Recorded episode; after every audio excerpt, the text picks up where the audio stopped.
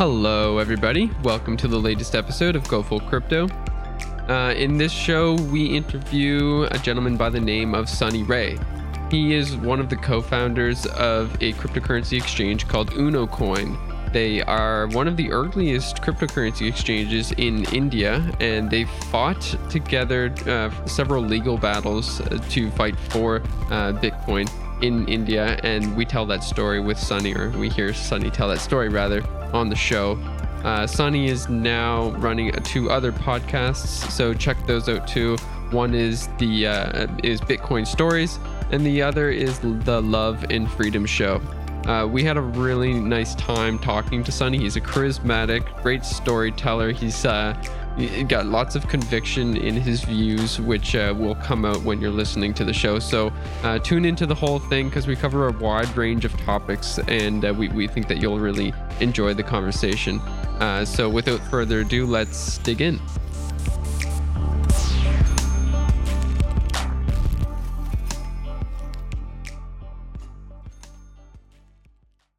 The thoughts and opinions expressed by Keegan Francis, Margakshi Palwi, and the guests on the Go Full Crypto podcast are solely their own and are not intended as financial advice. The content discussed is for informational purposes only. Hey, Sunny, welcome to our show. Hello, hello. How are you?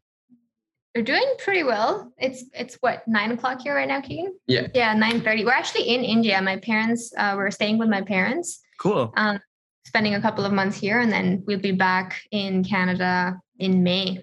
Whereabouts in India are you? Pune. Pune. Cool.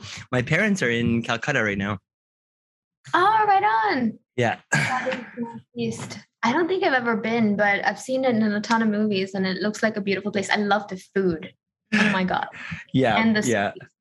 like Bengali mithai. Oh, so good. Mm.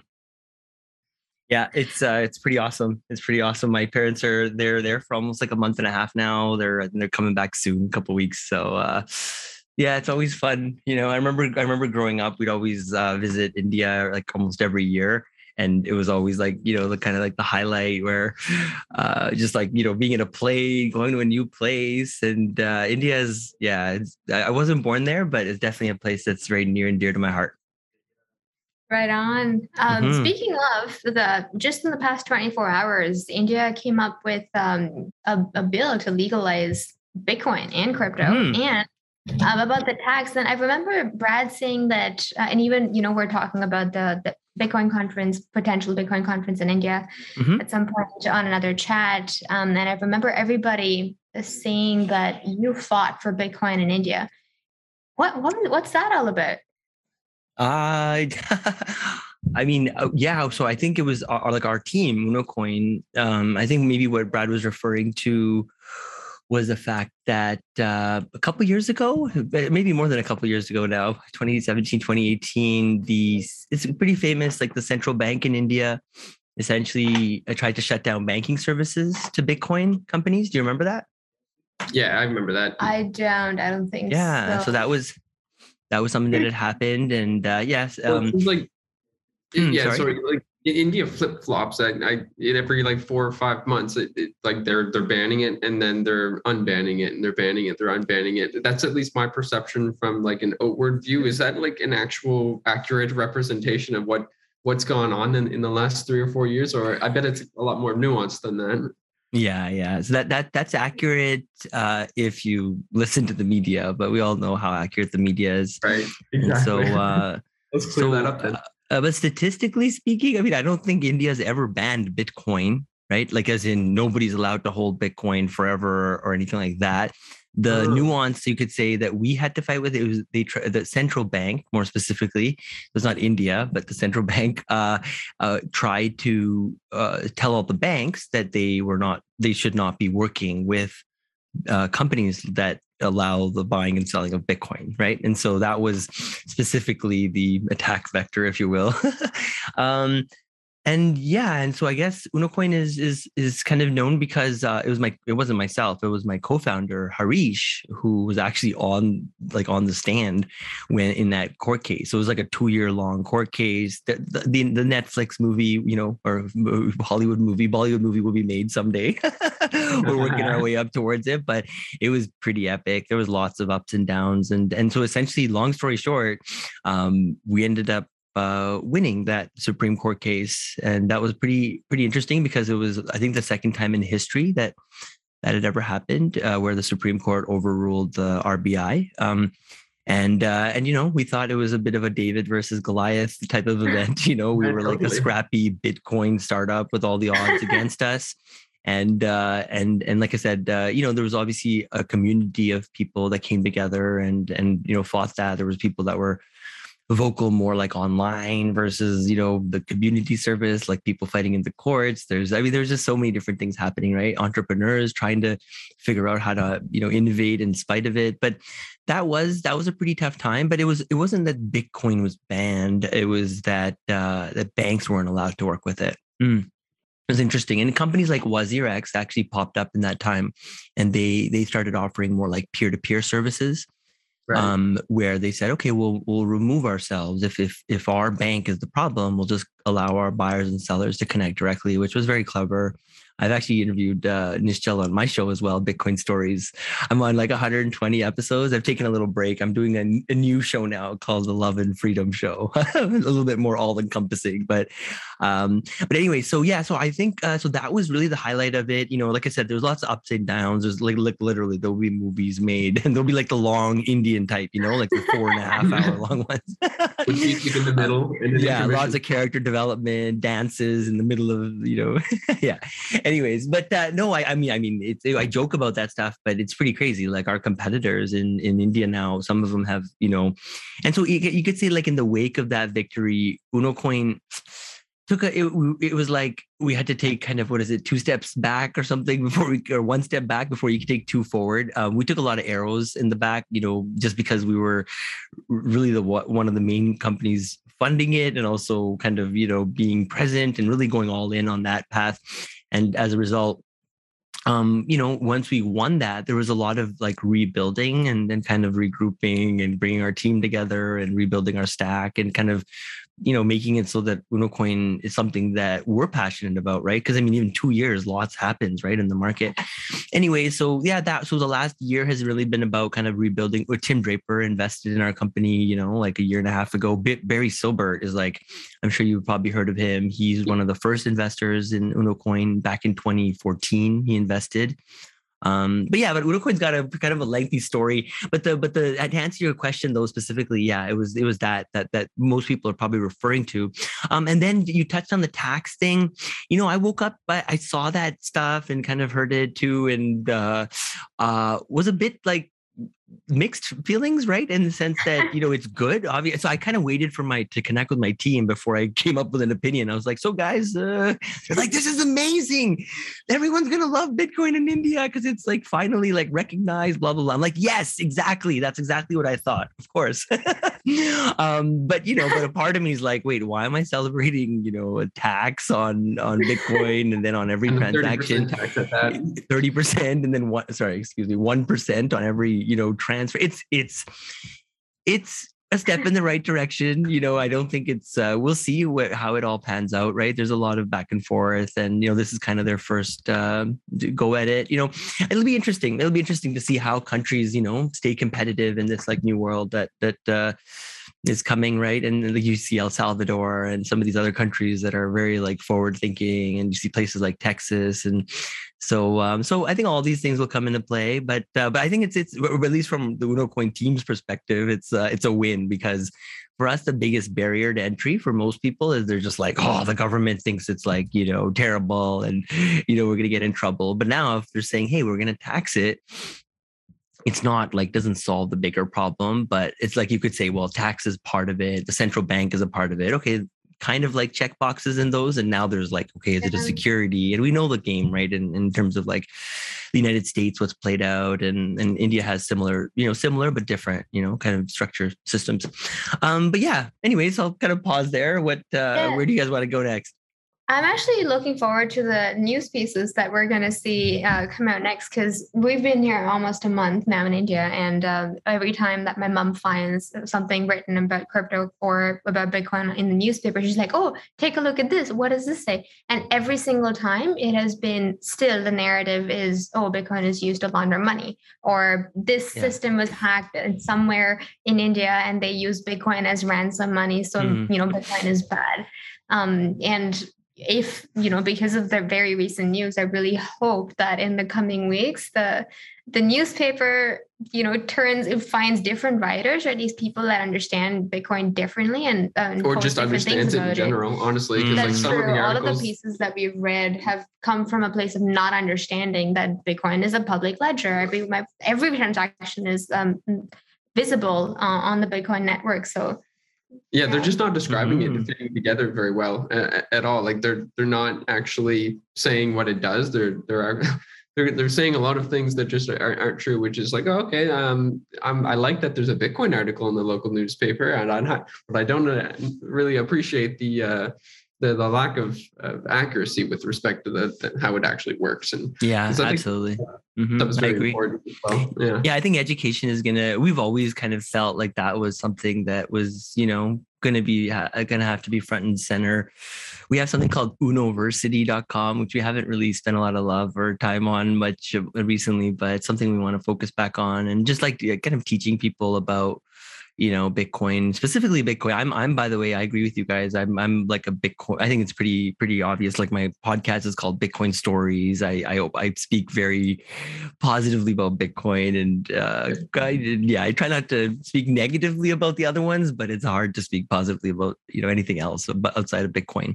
Um you know on unocoin we we kind of learned the hard way that as a marketplace it's hard to be just so choosy and be like oh we're just bitcoin. I know i obviously respect uh companies like Swan Bitcoin and uh, companies like Hive and, and, a lot of these new companies that are just Bitcoin only. But for us, we we realize through hard times that being a Bitcoin maximalist and an exchange is kind of uh, an oxymoron because people it's just it's like a human nature thing. Like, why would I go to a store that has this one thing of one thing versus ah, this thing has a thousand things? So our thinking was always like yeah, use that as like a way of, you know, bringing people in, just like we look at payment processors and banking channels as a way of bringing people's fiat money in, right? Dirty fiat money.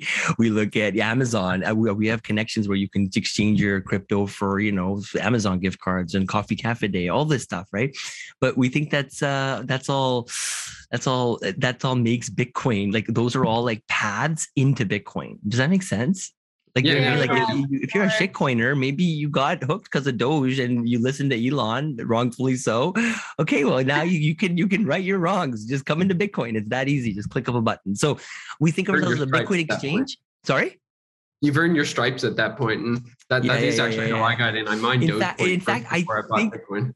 I think our first iteration of the kind of the crypto whatever play was just to make it a one way, like uh you can only take your crypto and and turn it into Bitcoin, uh-huh. right? But that's like that's like making people eh, only be able to like send you fiat and to buy Bitcoin, but not to be able to sell it, right? It's like it's like, yes, it's always hodl, don't ever sell, but it's like life comes up, and I've been around for ten years, and it's like you know like I, I did not hodl everything. I wish i could but it's like you have to buy food you have to pay for stuff and sometimes yeah. you're a little bit off on the math right? You got to liquidate so it happens right?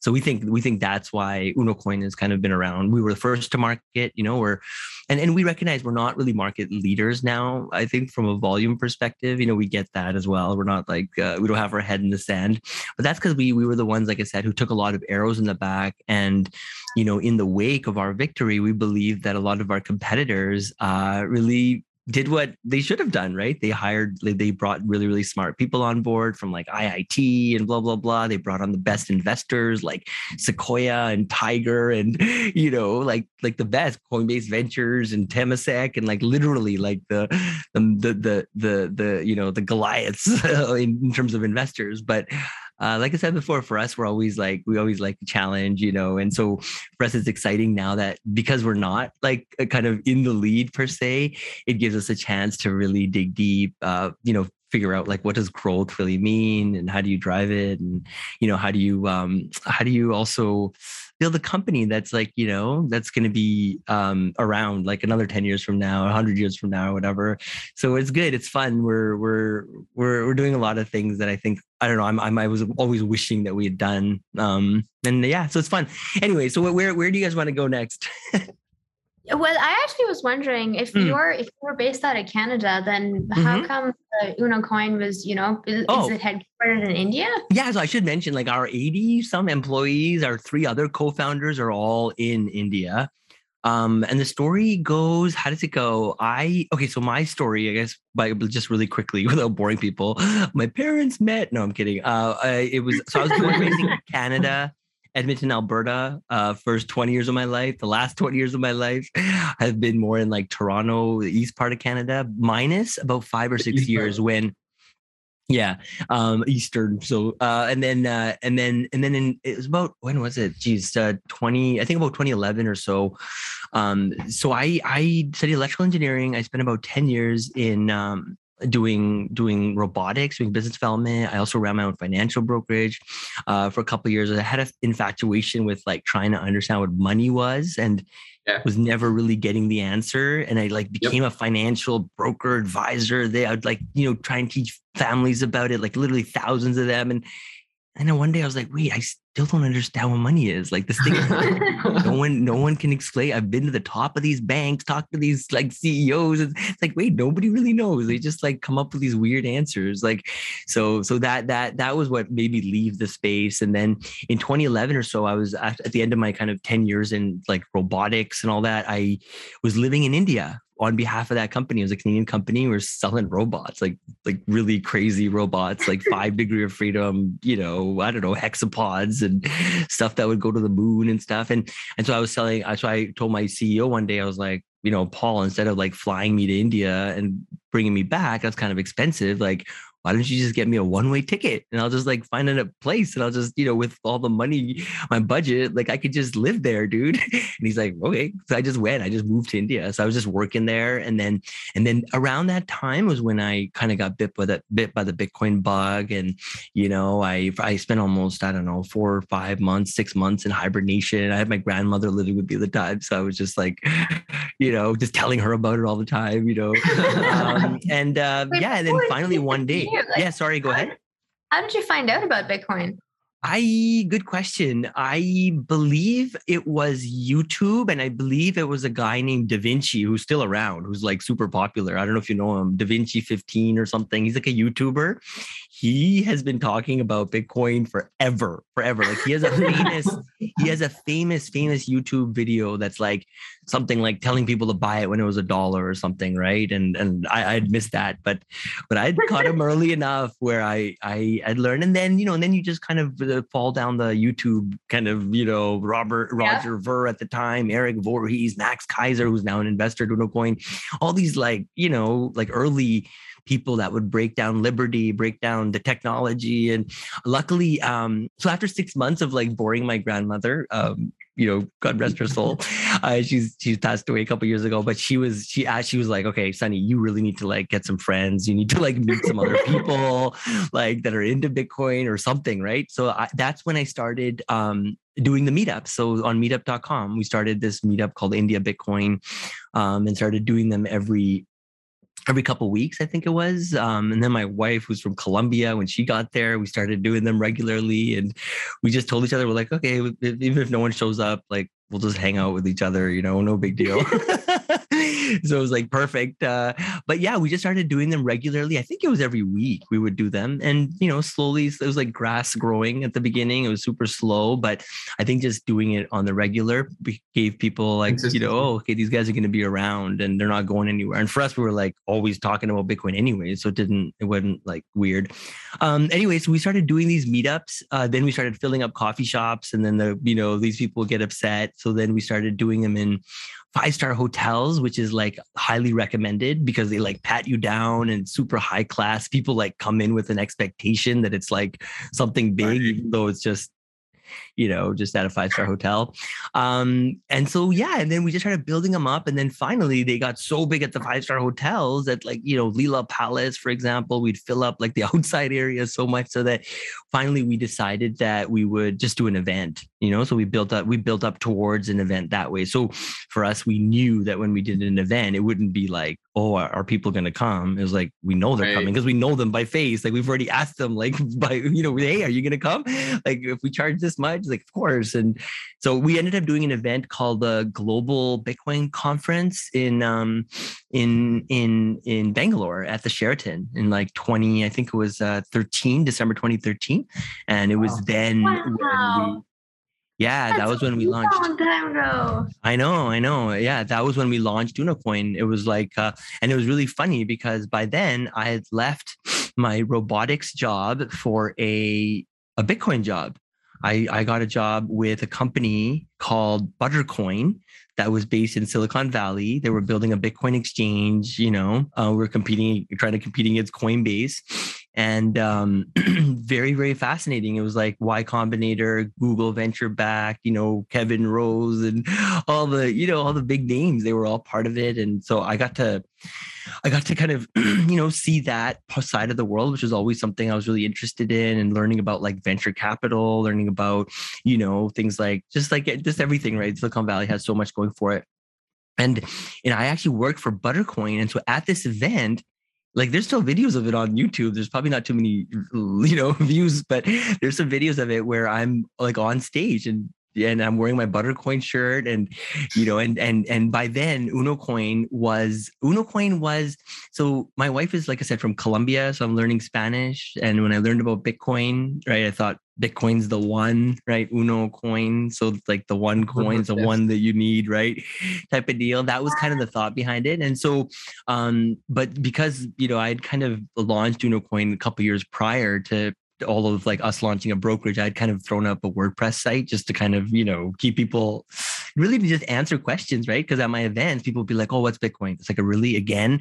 Okay, here's this YouTube video you need to check out. Oh, okay, where do we buy Bitcoin? Okay, you go here. Where do you? So we would just like, you know, make it a useful site. And then when I met Satvik, so one day at one of my events at uh, at Leela Palace, like the entourage, no, it was actually Hard Rock Cafe. The entourage walked in with like Satvik at the center of it, who's like, I don't know, he's like a human lion or something, right? He's like, uh, he's got an entourage, his cousins, his friends, they all come in, and his wife, who's dressed it like, you know, he, he just looks like a king. Um, and so uh, uh, Satvik, when he walked into one of my events after six months, maybe one year of us doing events, he finally came in and we were like, you know, it was like, ah, like the lights. And I was just like, yes, this, this is the guy I've been looking for. And him and I were like a match made in heaven because you know, I'm an engineer. I'm like a business development guy. I know money. I can talk. I can, I know sales and marketing, all that stuff, but I'm not, I, am not so good at programming. I've had like, yeah. like I've had so many programming classes. I've had jobs where they like literally depended on me bad idea for programming. So I know how to program. I teach my kids how to program. I, I, think I have a lot of adoration for like like you know programmers. I'm always I have like you know books on my shelf. I'm always learning, but I do not consider myself a programmer.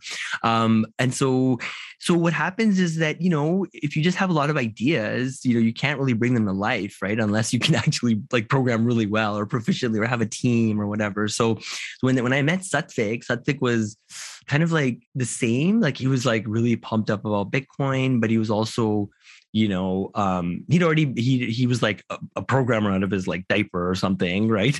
Um, and and on top of that, he he had a company, a successful company at the time that was um, doing.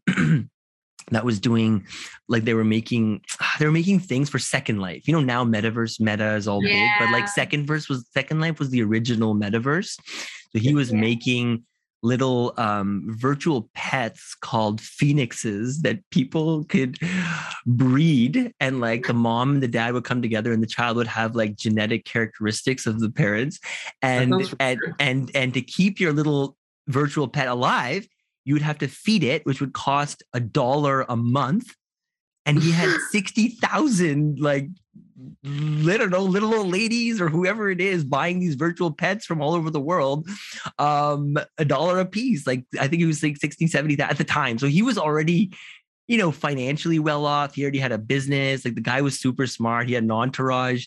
And so when he came in, um, I was like, dude, like, have you heard about mining? He's like, have I ever? Let's build a mining rig. We get some people together. we send some people to New York. The next week, we've got rigs, Avalons. Okay, we got the butterfly labs. Okay, well, let's buy the chips and build the PCBs. Let's build, you know, the mining rigs around it. Okay, we, so we started doing mining.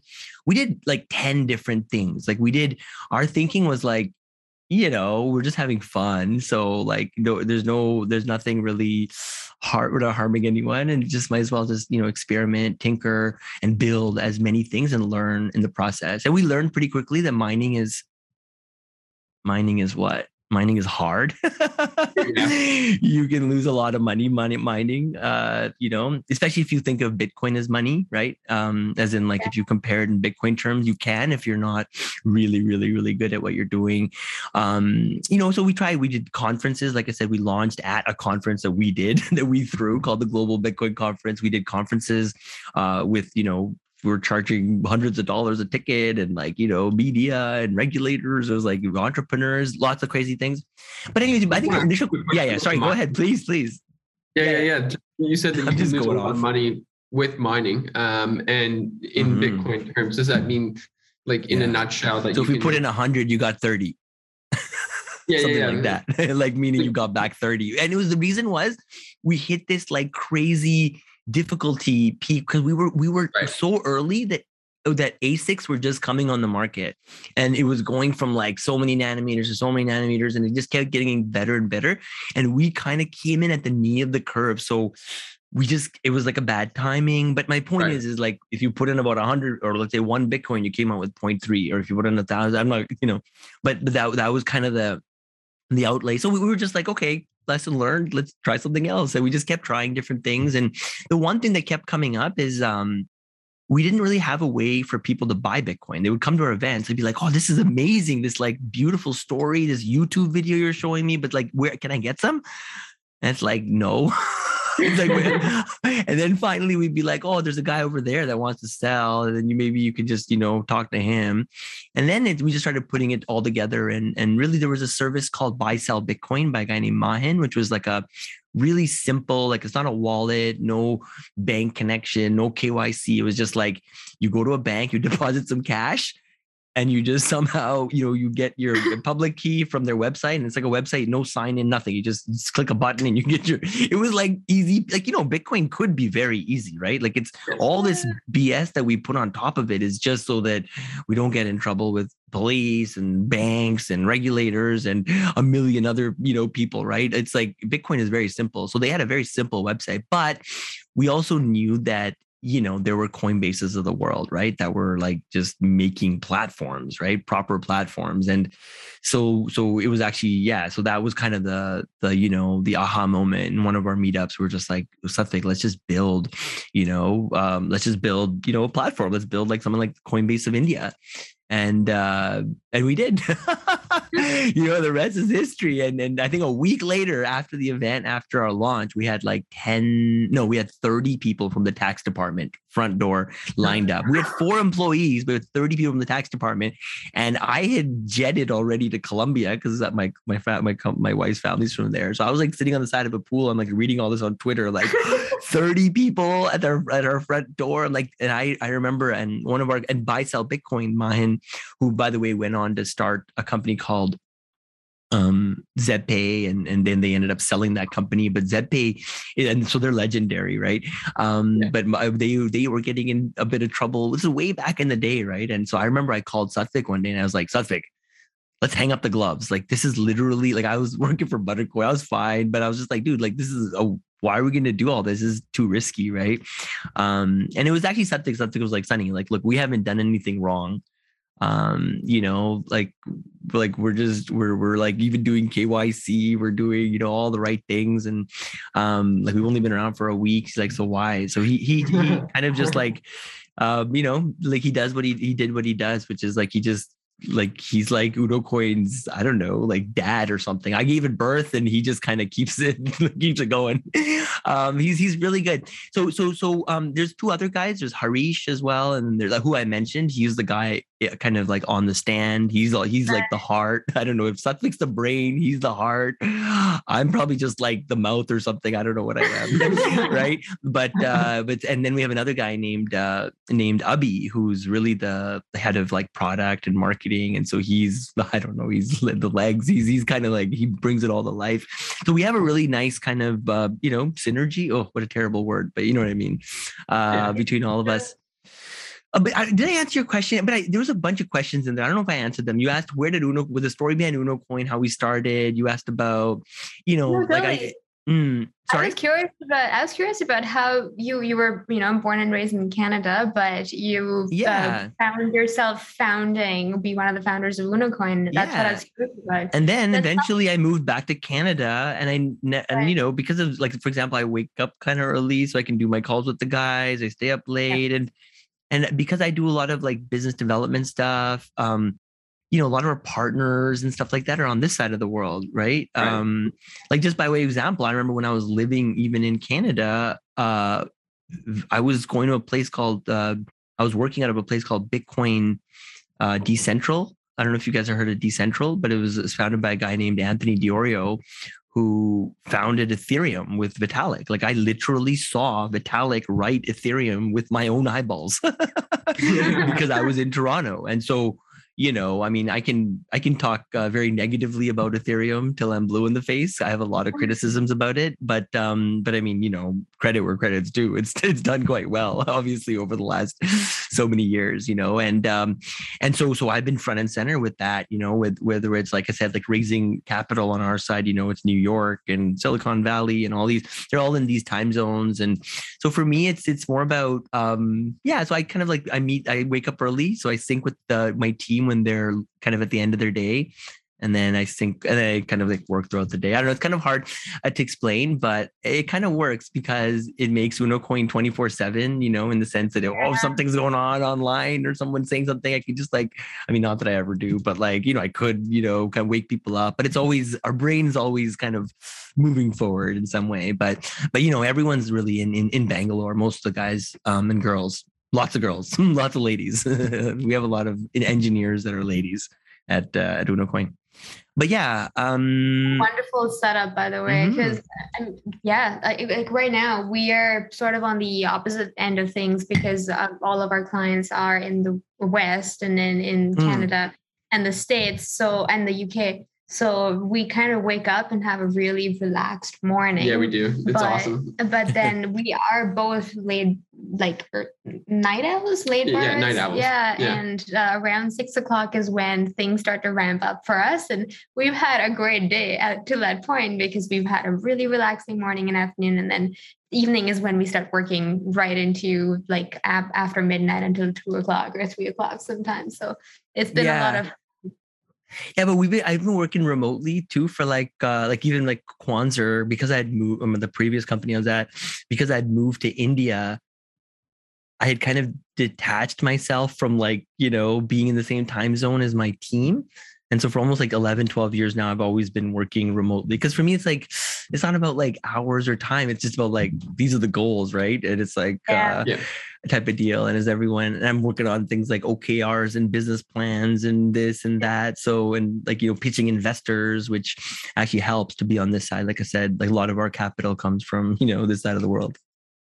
Right on. That, that sounds, that's all, that all sounds great. I think that uh, we're going to have to do a little bit uh, dig a little bit deeper on UnoCoin because we're actually looking for exchanges that we can recommend to the people that we meet here. And since well, I became Canadian a couple years ago so like i don't have identification to sign up um, and like send money the way that the like exchanges accept money these days with UPI and BNB and all of all of those things. Mm. So we've been looking for exchanges to like one that we can experiment with and, and trust and know the team of that mm-hmm. uh, we mm-hmm. can start recommending to people.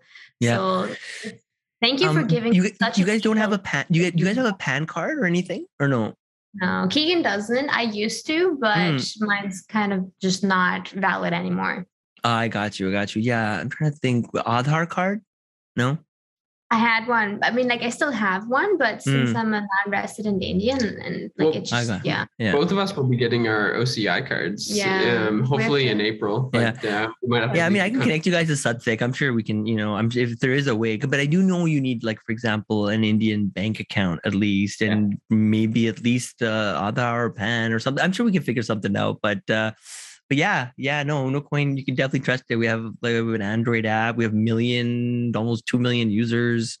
You know, it's uh, you- we're adding about ten thousand people a day right now. Maybe two, three thousand get through KYC. It's like, it's pretty. I mean, you know, it's pretty. Yeah, it's pretty remarkable um and like it's it's growing really really fast right now. And and you know our, our products really coming together nicely. And we have a lot of stuff. Like our website for example is really bad. We have our a new website that's going live. Hopefully they keep telling me next week but i think thursday should be going live. So so Oh, yeah good. so our and our our our android app is going to go live in a week as well so yeah we're we've been you know so for us it's been a lot of like rebuilding and making sure it's like the best ever right that we're super proud which we were kind of there now and and yeah and like I said, you, I, I'm sure you guys heard, right? Last year, a couple of our competitors raised like at billions of dollars. Like, like, like the show is like India is becoming really kind of front and center right now for for investors and for the market, right? So, and now with this tax news, who knows? We'll see.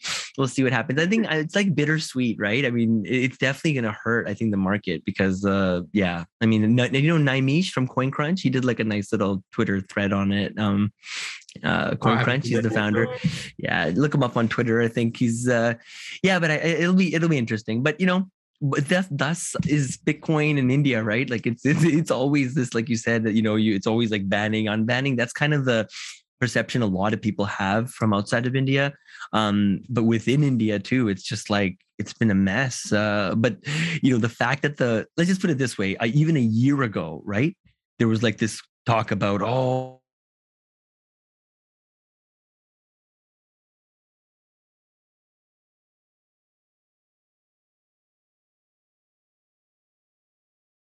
oh, they're going to ban Bitcoin again, Oh, potentially this, that from- minister, whatever is if you're up and saying, if you know, it's a a- win from that perspective. Oh, uh oh.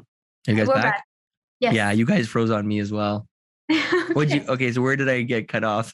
Sorry. Actually, it was like even one year back, and then you were cut off. But then, uh, like after Yeah, even one year back, even one year back, the story, like you were saying, you know, was kind of murky. It wasn't, it was not banned, but it was something that was being brought up in the parliament and this and that.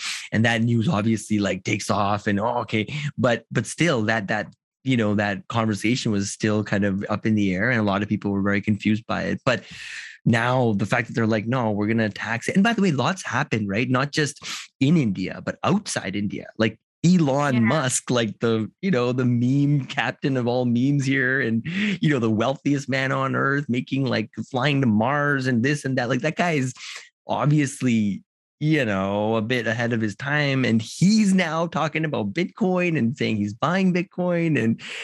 I don't know. I just think uh, I think that was a bit of a turning point, you know, with hedge funds and all these institutions coming in. So I think India's realizing like they don't want to be left out of the party, and uh, you know, just put some guardrails on there.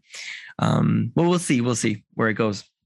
Yeah, for sure. Well, Just, I, I've what? got a couple, couple of Yeah, yeah, questions. please. Yeah, yeah. Just uh, you alluded uh, in the conversation to uh, like the, the fact that you're a, a Bitcoiner, and like I always love to ask this question to prominent Bitcoiners such as yourself, who's been in the space for a longer period of time than than most people, uh, and that's just like how do you come to conceptualize Bitcoin as as the Uno coin, as the one coin? And you were saying uh, something about like you can speak negatively about Ethereum, and I'm sure we could actually like resonate on on many points there because we also don't love uh, Ethereum in its uh, in its current state. But like, can you walk us through that evolution, like your journey of of rejecting the other cryptocurrencies? Yeah, especially having a front row seat. That'll be exactly. another Netflix series. no, I'm actually I kid a little bit because guys like Dimitri follow like his uh, Vitalik's dad. They follow me on Twitter, and I, I'm friend. I, I mean, friends is a kind of a strong word, but you know, I've I've hung out with these guys here and there, and they're uh, they're really nice. I have nothing but love and respect for and Anthony Di Iorio, who's like you know, one of the founders of Ethereum, who a lot of people don't know, but he he actually I saw my own eyes. He was he was there and supporting the whole movement or whatever you want to call it. Um, yeah, but so I so nothing but love for these guys, right? Uh, but if I had to be not let's let's not even say critical about Ethereum, but let's just say let's be is it what do I love about Bitcoin? Um, I you know in engineer, yeah. Sorry, go ahead. I'm like more so trying to get your perspective of like why you've landed on Bitcoin for so long. And like uh, one critique yeah. that I hear from some people is like, oh, well, you got in early. It's easy for you to love Bitcoin because, uh, well, like there's not as much opportunity for someone getting into crypto and Bitcoin today to uh, to find them himself in, in, in a as fortunate a position as someone who's gotten in early. Like that's one critique but I, I think it's kind of shallow because there's a lot perspective of perspective too. Exactly. There's lots of other reasons why Bitcoin is like a we're still early and b um, like still the optimal choice even um, like with respect. Why do you yeah. think it's optimal choice? I'm just curious because yeah, I, I, have a I have a bunch of reasons, but I'd love to hear why. Why do you think it's the optimal choice? Because you, when did you get into this space, like into Bitcoin, crypto, and all that? Like a couple years ago. 2015. Keen oh, so it's a while ago. Okay, 2015. So then, wait, was, was Ethereum? in 2018. 2018 was Ethereum around? When was it? 2015, 16? No, they came to market. Okay, the guy so, I bought Bitcoin from actually told me about Ethereum when I was buying the Bitcoin. He's like, "Yeah, this is the last of my Bitcoin. I'm just gonna go and like, I've just turned all of my other stuff into Ethereum. So like, I learned about Ethereum the day I bought Bitcoin. That that's kind of where where things were at the time. Yeah. Interesting, um, interesting. But okay, so when and, and and yeah, and but what what what is it that makes Bitcoin the apex predator or whatever in your mind? Well, I like to say that I came for the gains, but stayed for the philosophy. Like it was the like the promise of getting rich, so to speak, that like attracted me to the space in general. Um, but then like I was quickly um, disillusioned by that, right? Because like the the money I put in quickly halved and then doubled and then halved again, right? It's like you ride the train and you're like, well, this is not exactly about getting rich. It's about like rewriting the the uh, the financial infrastructure of the world, and like that's kind of the core message that I began to resonate with, and then I started to to like rewire my perception around well, which cryptocurrency does that the best and it's consistently been Bitcoin throughout the journey, um, throughout my journey after that. It's like no other cryptocurrency even comes close to being able to fulfill that manifest destiny. Yeah, yeah, I, I agree. I think yeah, my my reasons are probably similar. Uh, so yeah, so like I said, is ever since I was really young or whatever, I, have always been really infatuated with trying to figure out what money is, and for right. me, Bitcoin is the perfect money. Yeah. And and to me, from like that Austrian, you know, kind of viewpoint, Austrian whatever economic perspective, it's more like about hard money, and you know, I get gold, and I can kind of see the value in having something limited. It's not doesn't take a rocket science, right? If something's limited and the, the demand continues to go up, the chances are over the long term the price is going to go up. Um, so I like the fact that it was, so one of the first questions I asked Vitalik was what what's what is it? Uh, is it de- deflationary? And he said um, no, it's disinflationary. And so when then I started looking at the curve, and that was my first kind of a bit of a red flag. Um, he I asked about. I mean, there was lots of things like I love the fact that I didn't know who Satoshi was, and that Satoshi just yeah. like a boss boss chose to stay anonymous. Like to me, that's like almost godlike. yeah, right. I love it, right? I love it. And the fact that Vitalik, I mean, I would never hurt a fly, okay? But I have taken enough martial arts to I know I can beat up Vitalik. If somebody was like, look, uh, you know, for whatever. And the fact that I could, or I'm joking about that, but the fact that anyone could, or me and 10 people could, is an attack vector. And like, I'm yeah. pretty sure Ethereum would be negatively impacted if it's to this day was if Vitalik wasn't in the picture. And it's, I got no beef against Vitalik. It's just that it's just the fact he's a man. He's a man, right? Yeah, he's a man. But I also want to hear what Mrugakshi has to say about like the difference between like why she's landed on on Bitcoin as well. Just because we we have this discussion from time to time, but it's been quite yeah. some time since since that you've given your answer as well. I just feel like you and I have different perspectives on on Bitcoin, but we do end up on the same um same story and resonate on the same meaning of Bitcoin being that Bitcoin is money. So um, to me, and this I might be talking out of my hat a little bit here, but um, you know, forex or foreign exchange trading and then commodity trading is two different things. I'm not sure if you can even do that on the same exchange. I'm not really sure how stocks work or that works.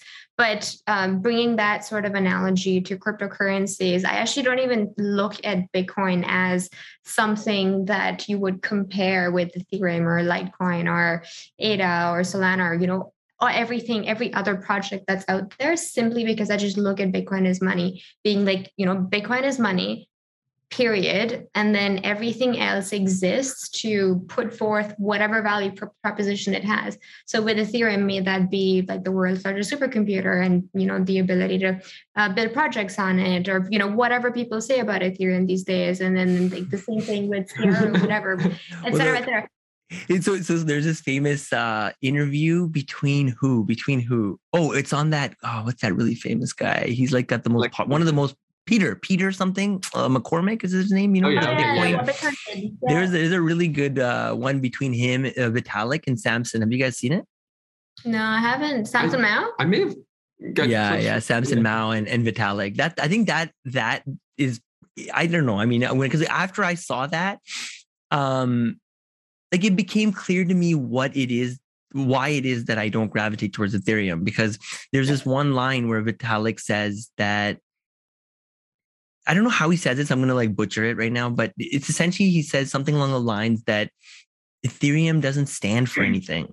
Like you know where Bitcoin stands for something like hard yeah. money and yeah. uh, you know, and uh, it's got to be decentralized and uh, there's all these things that like pull at the heartstrings when it comes to like Bitcoin because you're it's like you're almost making a point with it yeah. he admits i mean i could be wrong but I, I actually wrote a blog about it and his dad responded and his dad agreed and he was like I you know this was his tweet. He says that's both its um what's it called? It's both its downfall and its big opportunity. That so in my eyes, that's like an admission, and I agree. It's just that I'm I haven't seen that opportunity materialize. yeah, but I'm very critical of Ethereum, right? Um, and so so but the reason I bring up Ethereum is because that's the pink elephant in the room, right? When like that's the number two coin or whatever. And then if you look at Litecoin, which came even before uh, Ethereum, I literally looked at the code and I was like, wait, there's literally three parameters that this dude changed. Three parameters. and now people like built this narrative, oh, it's silver to Bitcoin's gold. It's like, no, it's not, dude. He changed three parameters. Like Satoshi's an effing genius. And this other guy, he changed three parameters. Like I could seriously do that. Like I could seriously do that. I'm not going to go for that one. So, so after you just start w- swatting away a few of these flies with some basic questions, you're like, wait, all of it is noise, right? Again, I can't stop my uh, my competitors from building exchanges. I can't I, I can't even stop Unocoin from building you know pathways so that if somebody wants to buy Ethereum, buy it. But you can always come to Unocoin and exchange for Bitcoin. and and we try and, and our narrative and that's how we kind of stand out in the market, I think too. And I think uh, like for example, we have a I don't think I've ever told anyone this, but you know we have we have an MOU with Blockstream, right? Where where we've been part of the liquid functionary and where, you know, we believe like Dr. Adam Back has come to my events in Toronto and spoke and I love love him, right? Um, you know, but I, like I people like that, like Peter Todd's of the world, he's from Toronto and he spoke at a lot of my events and like the, these I, what I was to say before was that um like I went to engineering and I always did well in school, but it wasn't because I was smart. It was because I was always really good at finding the smartest people in the room and becoming best friends with them. So I kind of did the same thing in Bitcoin. Is I, I have a bit of a like I I'm not super smart, but I have like a smart meter. Like I I, I know just enough to figure out whether you're trying to bullshit me or not. And so yeah to me, again, like, dude, I I lost a lot of money probably by not being more bullish on Ethereum. I literally could have got in like way. I remember like I can close my eyes. My wife could even attest to this. Like we were there. We could have been ether rich, but again, it wasn't about this whole thing hasn't been ever about being rich. It's been about, you know, making right. a difference, about, you know, changing the world, um, yeah. and and all of that, right? And so yeah. So so for us, yeah, so that's kind of uh so what I was gonna say is I think I think in, in Bitcoin and crypto, when I do my you know smart test or whatever, oh my god the people in bitcoin are like next level like they're like not even in the same you know class not even in the same university not in the same planet they are on a different level, not just intellectually, but morally, philosophically. They're just, they're asking harder questions and solving them at scale. I mean, and look, the smart computer thing, it's not going to work on me. It's not going to work on me because I know how computers work enough that I know that you can turn Bitcoin into a smart computer if you wanted to. Look at, you know, RSK, look at Liquid and where it's going, look at these other things. But you have to have a like a like a, a base layer that makes absolute sense. Um, and it can't be, you know, little little little tweak over here. Oh, take a little ICO coins on the side. It's like it's not to work. I mean, it'll work on the average person and a lot of people. So I, I fear that. And that's why, like I said, I do a lot of podcasts around Bitcoin and always try and take on ether heads uh, on why I don't think. And now the new thing is not ICO, it's NFT. Oh my God. All my friends are just like, Sunny, you don't know. You don't get it.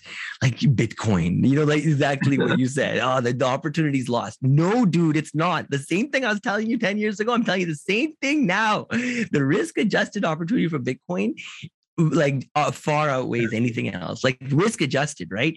You're gonna get lucky on some bullshit coin, oh, and then over a month it's gonna go back down or Shiba or whatever, you know. And I'll give you the chance to buy those all day long, right? But but we'll just buy Bitcoin with that money we make because we're not we're not gonna, you know what I mean? It just it's just it's like it's like it's like gambling. Like I just don't like going to the casino. Like yeah, I could win, but I don't I don't care to just you know, whatever. Anyways, I, Bitcoin just seems like, and every time you buy it, you feel like more free.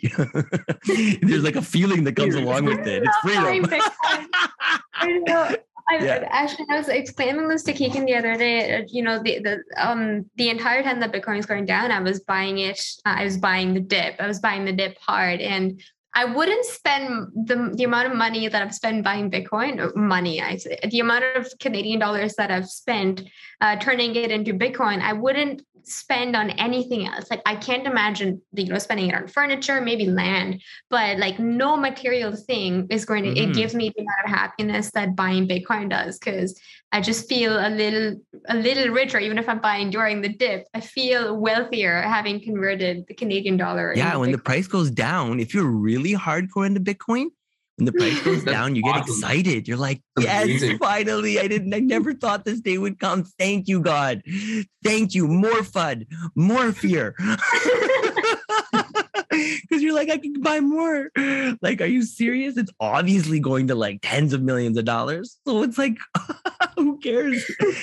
oh man. But yeah, um, but yeah, I, I, mean, so but then again, you know, nothing's guaranteed, blah, blah, blah. But I, I believe I'm I'm very bullish on it. I, I still think it'll be the best bet for most people you know that's why i love dollar cost averaging and you know Me things too. like that say that actually is like i wake up with fomo every day but ever since I've like set a dollar cost average, just ten dollars a day, like I that FOMO just kind of dematerializes. Like, okay, you know what? I, awesome. I, did buy Bitcoin today. Like it takes away my anxiety. Otherwise, I'd just be just be freaking out that I'm not constantly getting the best price, and uh, it takes a toll on my head. That that's our best performing product. That's our that's the product we're most proud of, like the systematic buying plan, and we yeah. call it systematic buying plan. But it's like yeah, just like every day, every week, every month, you can just buy so much Bitcoin it's like it was, I think did like an analysis on it, and it was like 99.8% of the people were in the green or something like that. You know, um, it works, it works well. Like, and then it takes emotion out of the equation, yeah. you know, and like I said, it just makes it like systematic, which is awesome. Yeah. Yeah, DC is great. Or a systematic buying plan. I kind of like that name better. It's, it's, like you said, it's fancier.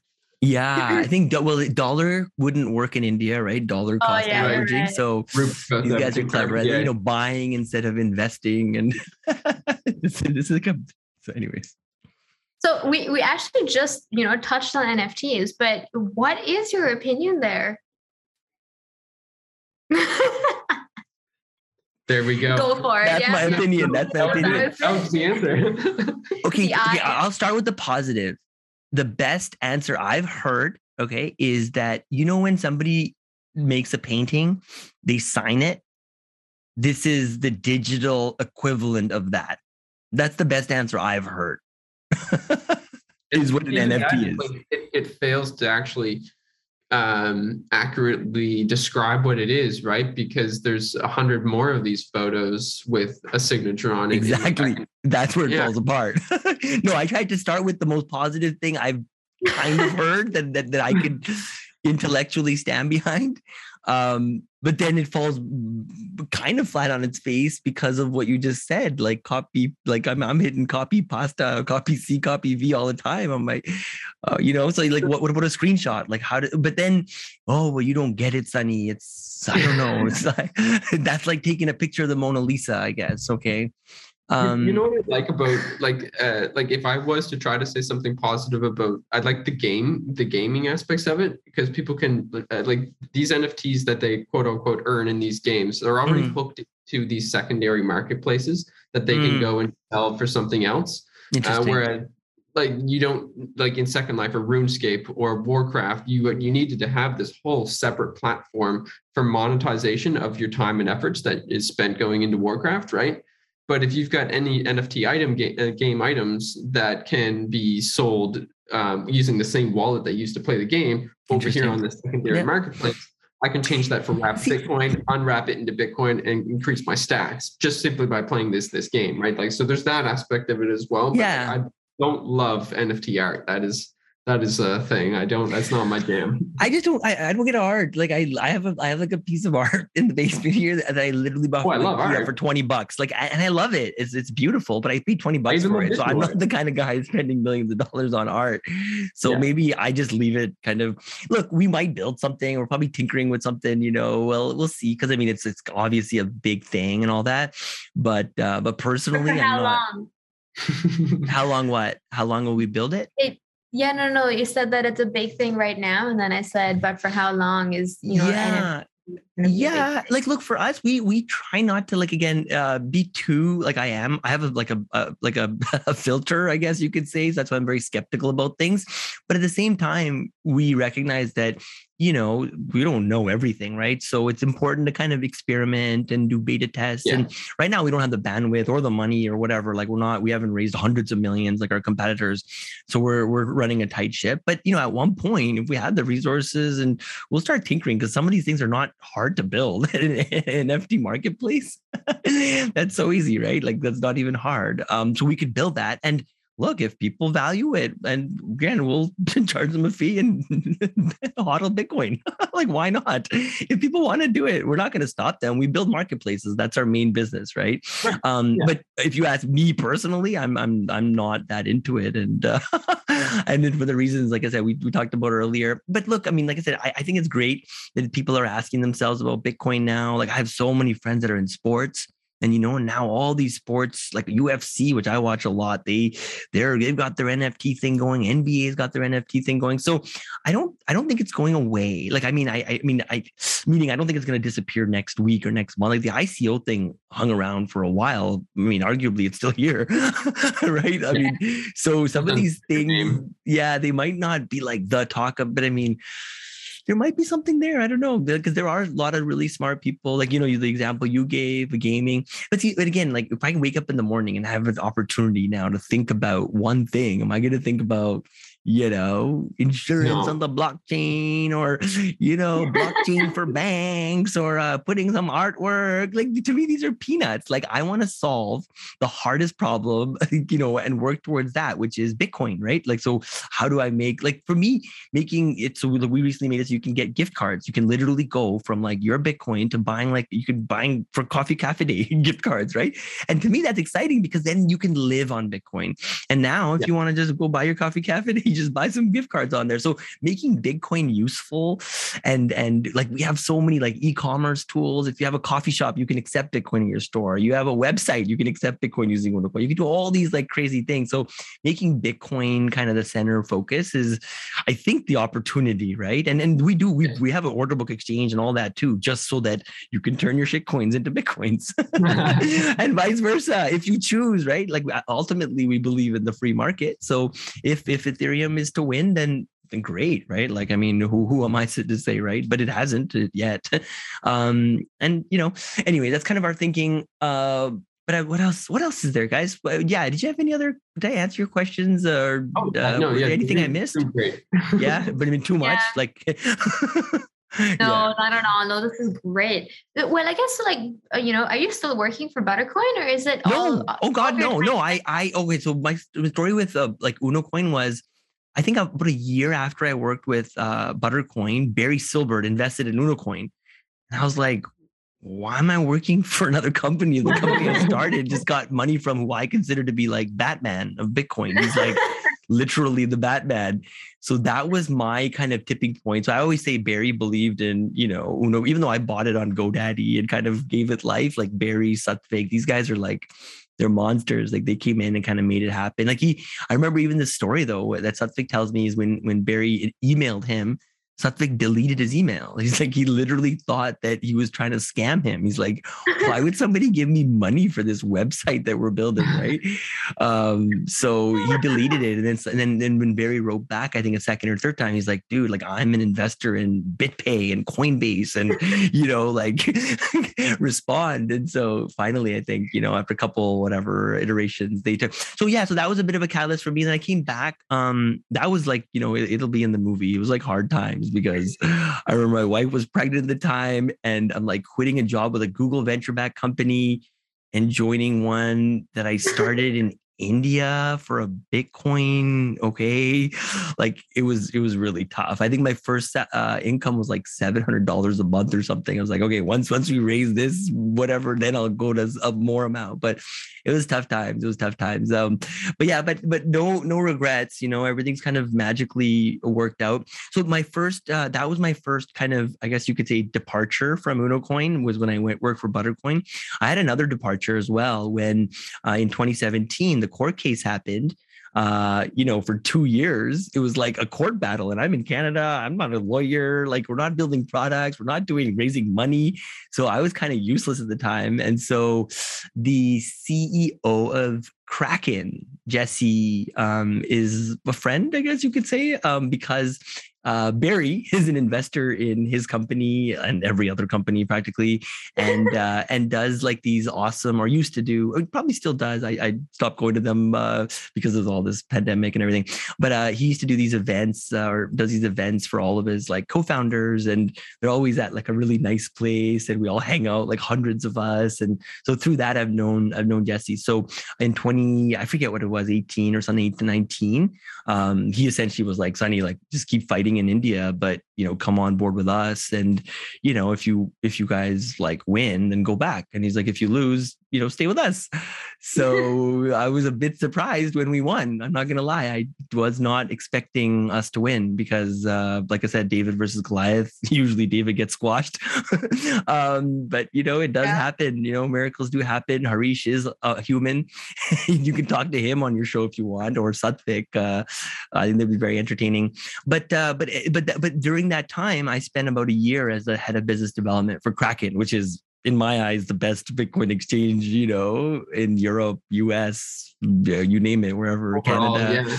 Japan, they're like the best. I, yeah, so I have I have a lot of um, you know, respect for Jesse. So that so then when we won the court case, you know, a couple months later, I just came back to UnoCoin. So those were my two, and I've done a lot of other things in between. Like I do did events in Canada as well, and I work for I have another company called Paycase that I'm a part of. That was a guy by name Joseph out of Toronto. But but but I would say you know UnoCoin's been the the one thread that's always been there, and now it's like you know full blasters like full blaster mode. So it's it's a lot of fun. We're having yeah, the time of our life right now with UnoCoin. At the end of the day, that's the most important thing is just that you're having fun and that you're convicted in your in your purpose, which which it sounds like you are.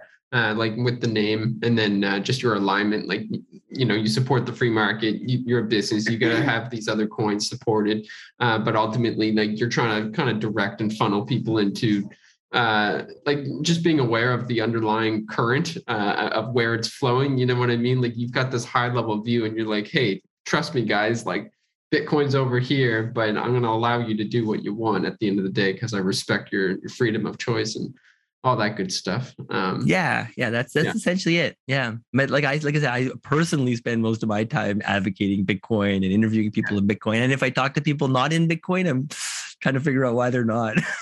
so when we started this conversation, you actually told us that you were in Ottawa um, recently. Mm-hmm. Um, can you tell us uh, why you were in Ottawa for all of our listeners, and then like what, uh, like did you see any Bitcoiners there, and like how does that tie into everything? Because I know that your latest podcast is called uh, Love and Freedom. Is that correct? The Love and Freedom podcast, or is it the other way around? With, with Justin Trudeau's uh, brother. Kyle Kemper Oh. is there. They have a they have the same mom and Margaret Trudeau. Uh, Oh, yeah, he's one of my he's one of my good friends. He's one of my good friends. We're like uh, brothers from different mothers. uh, Kyle is Kyle is a very interesting guy. Um, what am I doing in Ottawa? Um, well, if anyone follows me on Twitter and stuff like that, or my website, whatever, they probably know that I'm uh, on a bit of a a run right now with uh I don't know what you want to call it, like trying to battle tyranny. if you want to call it that. See, I I I'm Bitcoin is my business, that's my job, that's my life, that's my work, everything, right? Um but I think I think there's a there's a much there's a very immediate um you know tyrannical threat on planet Earth and if you haven't noticed most people around the world have been locked down uh you know they've been locked down for a two years. Do you remember how this all started? What was it? Two, Two weeks, to flatten the curve two weeks to flatten the curve and here we Yeah. are two and a half years later right? So um i don't know if you guys have been following like the robert malone joe rogan interview and Oh, dr yeah. mccullough and all that right? So those were things that i kind of woke up to about a year ago.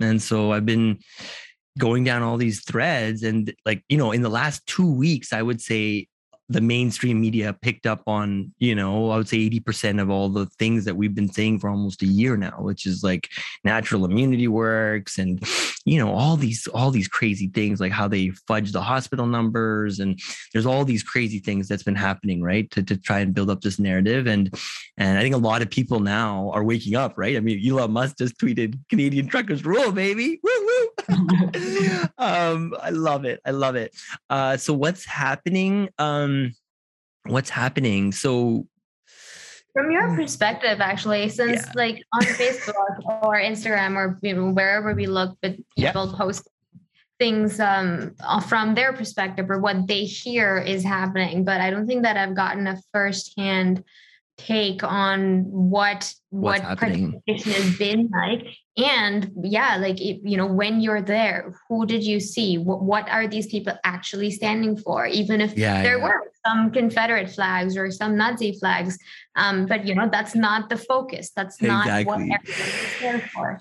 Yeah, yeah. So so because of I think because of Bitcoin being in Bitcoin for 10 years, I, you know, I learned a long time ago that, you know, I think I'm pretty sure Tony Robbins taught me this 20 years ago, but like you're not supposed to listen to the news. like like they are literally bought and paid for. Like they're literally funded by the enemy. So it's like uh anyways, I love watching the news, but more just like out of jokes, right? Um uh, so so what what actually happened there okay so long story short the truckers are just saying one thing mandate freedom. Right. look if you want to wear a mask wear a mask. You want to inject yourself with experimental shit that hasn't even been tested on animals go right ahead. You know what i mean? Go right ahead. That's your freedom. But don't make me or a million and a half other canadians force these whatever that don't even come to me with science okay pfizer won't even it won't even release what's in the product. Like look at the court case that's going on. I mean people are waking up now but there's no way that look uh, we believe in freedom. People should do but there's no way that you can force this upon people and then tax them and not allow them into hospitals. Don't let them don't let them out of the country. Don't let them into grocery stores. This is what we say to those motherfuckers. And we're coming for them the truckers are shutting down the whole country and i've seen it with my own eyes they said we're going to go to ottawa which is the capital of canada and we're going to go sit in front of the parliament and we're going to just park our car, our trucks and our all, the farmers are there now okay? The people are there everybody's there. There's millions of people now descending upon ottawa and they're just honking for days and weeks and months. And i heard they have enough money now with their gofundme campaign. I think it was the fastest growing 10 it's over 10 i think they have Mhm. enough money to sit there for the next two to three years. And i was there on the weekend to see if this is even for real. I'll just put it this way. I walked into the whole thing. All i felt was love and peace and joy and people that were just like in pain you know for the last two Yeah. years. And now they were finally like like we're like no we don't need to live in fear. Like you know we don't need to fear a virus that has a 99.999 you know percent chance of survivability. Like you have a higher chance of getting hit by lightning. Wake the up right? Like you don't need to live in fear. You can you can you can hug people again. You can you can live your life right? And so it was really really refreshing. And and the truckers in canada or many of them 50,000 i heard now it's way more than that close to 100,000 trucks are saying mandate freedom. You can't tell us we can't leave the country. You can't tell us we can't go here and go there. No.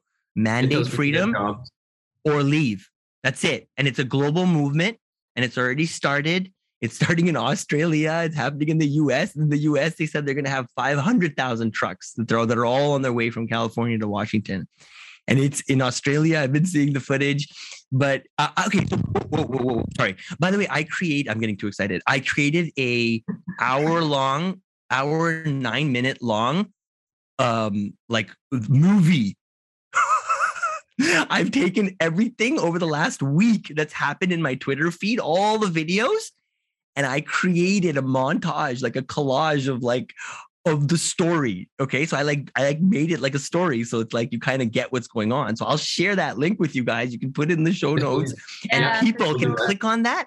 And it's not my footage. It's literally all the stuff that's come out on the internet that's like real, like the truckers talking about like their experience and you know what the prime minister is saying and then what's that person that person and you kind of all the different views. It's a little long but if you're really interested in freedom i assure you it will pull at your heartstrings. I, have been you know I'm, so i'm doing this.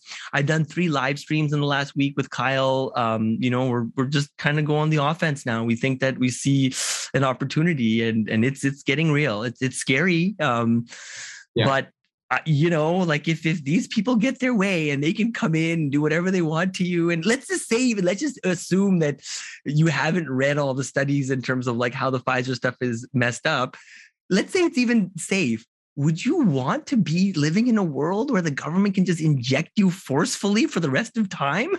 like that's the, the scariest, most tyrannical bullshit I've ever heard. And the fact that it's being done to me means that I'm a Bitcoiner. I'm lucky enough to have my own company. We got into Bitcoin early that I can afford to spend, you know, a lion's share of my day on what I think is going to create, you know, the best chance for my kids to live in a world where they don't have to be uh, masked up. I took my kids out of school. We have a we have a lady that comes to our house and teaches them now, you know, but we're lucky enough because, you know, like you said, Bitcoin is great, but sometimes it's okay to part with it if there's something more valuable. And we can do all these things because we got into Bitcoin. And my point is, is like like the masks for little children? Like there's like a 0% death rate amongst children.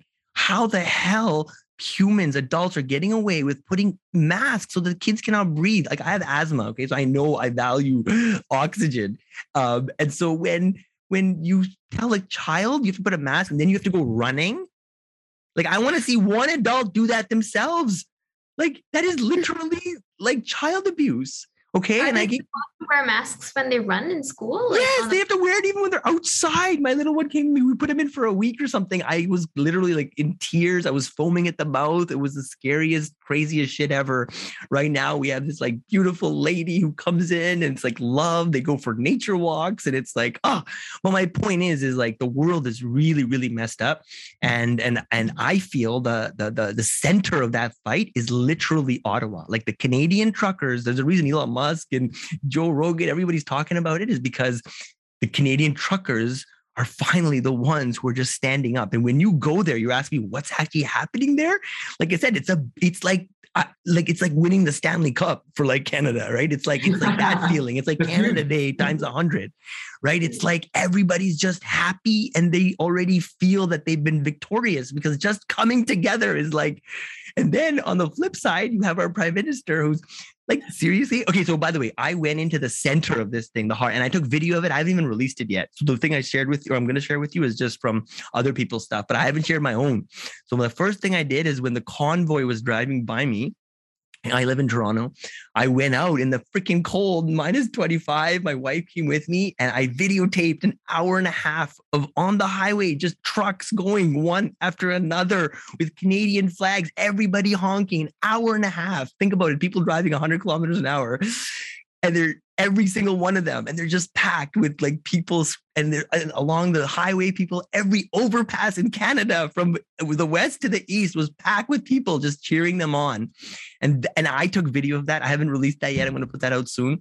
Like it's literally me screaming like a little girl for like an hour and a half at the top of my lungs with like footage of just cars driving by. It's epic. And then and then i convinced my wife last week and my family to go to ottawa. And we all went. We we we drove down there. We re- we rented. Um, we got an Airbnb. It was like on a farm. So my two little girls they woke up and they saw ponies, like actual real life horse. We went. They got to pet horses. We did skating. My little my seven year old learned how to skate for the first time. We did a lot of fun things, but we also visited the the what was it? The terrorist, misogynist, racist uh what, what is our prime minister calling us the we went and saw those so people with our own the eyes fringe minority the, the fringe, fringe, minority, minority. that's the word i forgot I went and saw them and I have footage on my own camera, and so do a lot of other people, of what actually happened and how amazing it was. And so I'm going to put that footage together, hopefully today or tomorrow, put it out there as well. But it's all coming out, and you'll see, you'll see all the swastika flags. It was literally, I, I was looking for something like negative, not even one. And then if you look at kind of on the internet, it's come out that like the swastika flag, the guys uh, like here with it or whatever. And then like everyone knows who Trudeau's who Trudeau's cameraman is, right? Because it's like on the internet and they have a picture of that guy like right beside him taking the picture. It's like, dude, are you serious? Like, you know, the Terry Fox, that was the best one. Oh, they did they, they took down the Terry Fox. Oh, they did something terrible to the they Terry Fox. They defamed the Terry Fox thing okay, hello, six months ago when BLM protesters took down John A. Macdonald and decapitated him, nobody said a word. People stood with them. And today you're going to tell me that because these people put a Canadian flag on Terry Fox's back and a sign that says mandate freedom, that's called defacing. There's videos all online today with like all these truckers and stuff cleaning Ontario, shoveling the snow in front of the parliament. Like, you know, like, but you'll never hear that stuff in the media. You'll never, you, you, you like, you'll watch my video, you'll see police officers like, this is amazing. Like, this is great. You know, like, no, like police officers in the middle of the heat of it. So anything you see and you hear from the, especially from the prime minister, from you know, from the news, CTV, CBC, all the ones that are owned by the prime minister, you're going to hear propaganda. But it's so nice to see that and juxtapose it against my footage and our footage because it just tells you in real time what the fuck's going on. And the game is up. The game is up. So it's vibrant. I think it's very positive. I know they're painting it as a very negative thing, but but we'll see. We'll see. It's I, I believe I believe it's the center of the freedom movement right now in the world. And I think if if these truckers give up and they lose, then dark days ahead. But but uh, hopefully not. But you know, we'll see. We'll see. it, it feels like it feels huge. Like I heard a million and a half people are literally like coming into Ottawa. And I saw, I saw when I was there with my own eyes, I could not see the end of it. Like I would literally look in one direction, I can't see it, and the other direction, I can't see the end. Like just like more people than I've ever seen in my life. and I have dro- I have drone footage, I have all of that. So you'll see it. it's crazy. The whole city is a parking lot. wow. Thank yeah. you for recounting that to us. Like that's yeah, that's an epic rant. Yeah. yeah, yeah. I, I, will share. I will share the video with you guys. I think that will do it justice. and I know people will be super skeptical. And uh, everyone I talk to, they're like, "Oh my god, the Confederate flag, white supremacist." I'm like, "Yes, mom, I'm a white supremacist." right like are you crazy? Like no i'm not. And neither are the people there. They're like literally like your neighbor. They're like the friendly like canadians are the friendliest people on planet earth. Like they're people you want to give a hug to you know? They're not they're not they're not terrorists and all these weird things. But they're, they're just they're just like a little kid that's like you know frantically like kicking and screaming trying to like get people's attention. But with every passing day it's becoming more obvious Oh, yeah. Man. So anyway, so that I think you know, but I think that speaks to why Bitcoin is so awesome, right? Because like I said, if you if you bank on Bitcoin, if you build on Bitcoin, like I've done, right? You have an asset that you can say, Hey, I'm going to take off now, you know, a month or two to fight this thing. Or you could be like, you know, you have your business, then that like you have like 100 people. And so I really believe that. So my whole new kind of message with my website, sunnyray or whatever.com is all about like, trying to help other people also build on Bitcoin, right? Like whatever yeah. it is. If you want to write a book, I will introduce you to 10 authors. You want to build a company, you want to build an exchange, I will tell you exactly how to build it. You want to whatever you want to do, you I will help you with it because I love Bitcoin. So that's kind of my personal brand or whatever, if you will. That's kind of what I'm always trying to gun for. Mm-hmm. That's amazing, Sunny. Can you actually point our audience to where all they can find you? SunnyRay.com. My name, SunnyRay.com. everything, okay. all these videos, everything I do, every thought, every Twitter. I write music, which really sucks. Okay. I make music. It's really bad. I have access to my SoundCloud blog. I, I kind of go all out and it's literally like full of brain farts, my website. So, uh, yeah. We'll link that in the show description as well, and they'll be able to find, get in touch with you, and like find yeah, you on all. definitely. Mm-hmm. and Uno Coin is just UNO Coin, right? So if anyone's in India and they want to buy Bitcoin or shit coins, they can come to Uno Coin. Well, that's a great advertisement, right? Come buy your shit coins here. no, no, come buy Bitcoin.